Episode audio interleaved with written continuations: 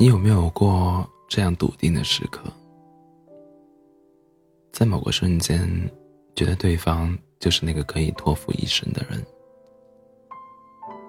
我总会在后台收到这样的留言，有听众告诉我说：“C C，我确定他就是那个对的人了。”我发现，让大家说出这样的话，往往就是在一个并不，并不那么重大的时刻。比如，你悄悄收紧了卫衣的领口，他下一秒就给你戴上了自己的围巾。又比如，你说了一个过时的笑话，他却笑得很开心。我们毫无防备就掉进了对方的一个眼神、一个动作、一个音节里，再也不愿意离开。同样的，另外一种声音也常年占据着我的留言区。C 那个说好要结婚的人，怎么说断就断了？那个说好要陪我一辈子的人，怎么说走就走了？原来，不是确认过眼神就可以共度余生。差一点要结婚的人，也有可能会分开的。我认识倩倩很多年了，她和大林的爱情长跑故事。在我，在我们的朋友圈子里，人人称羡。只不过好几次听到共同好友说起他们好像快要结婚了，但两个当事人却始终没在我们面前点过头。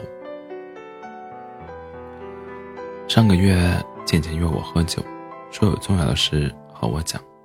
我本以为是他们的婚事定下来了，可听到的却是他和大林分手的消息。怎么就分手了呢？你们之前还一起看房，不是说一直在为结婚做准备吗？我有点不敢相信。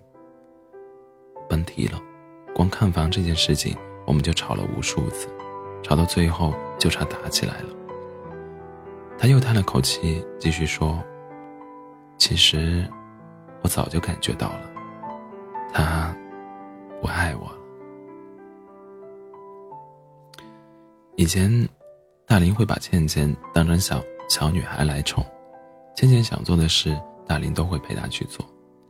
两个人一起逛街的时候，大林总会积极参与女友的购物购物过程，而不是在一旁玩手机。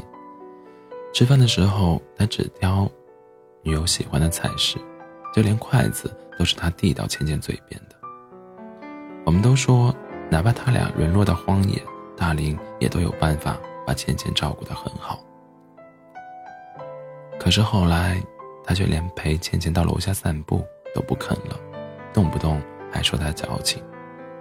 明明当初说好两人一起攒钱攒钱买房，结婚后再生一个可爱的女儿，在这座大城市就算有了个家。但真正到了靠看房这一步，大林却改口说在杭州压力太大，想要回老家买房。如果倩倩不答应，那这个婚就算了。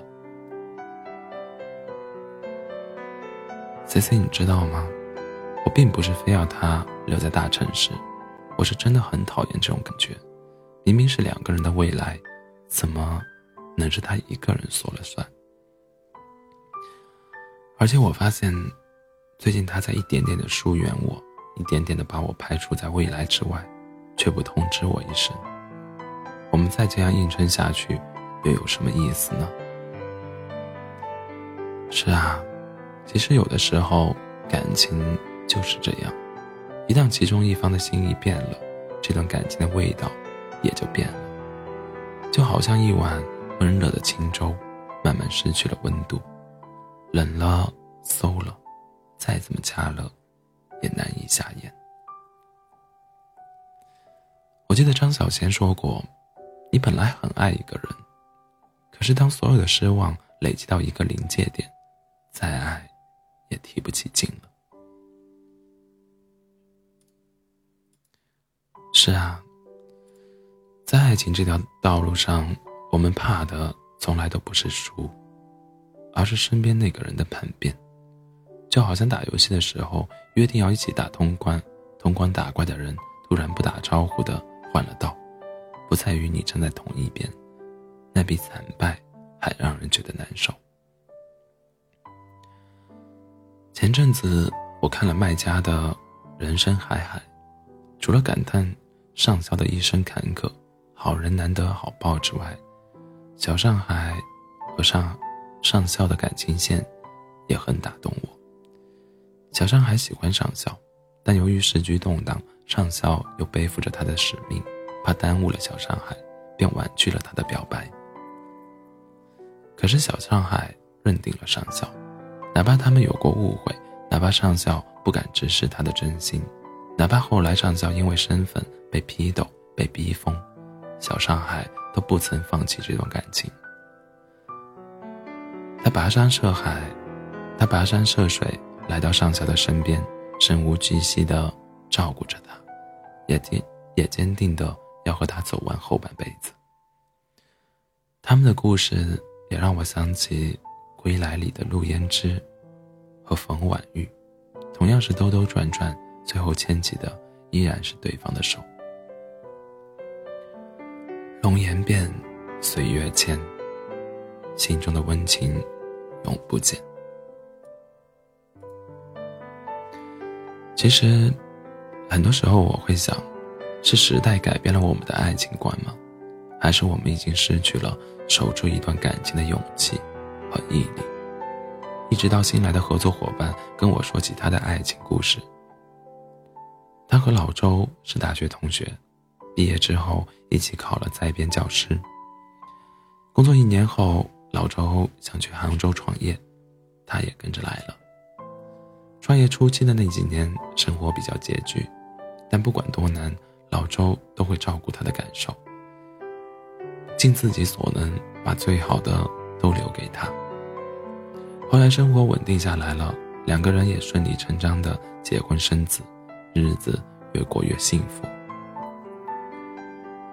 我才发现，不是时代的问题，也不是观念的差异，而是好的爱情本就需要双方共同付出，相互扶持，相互成就。那些在爱里勇敢无畏的人，是因为这份爱给出了他们力量。你有跟着他走到天边的勇气，他也要给你陪他走到底的信心。所以我觉得，没能走到最后的情侣，一定也是爱到无能为力了吧？如果爱而不得，那就不必再强求了。爱过无悔，也就足够了。只不过下一次再遇见爱情，希望你能够把抛下畏手畏脚的顾虑。别害怕，勇敢的去爱，去相信。总有一天，你也会遇上那一个真心相待，不再中途落，不再中途落跑，陪你走到天荒地老的人。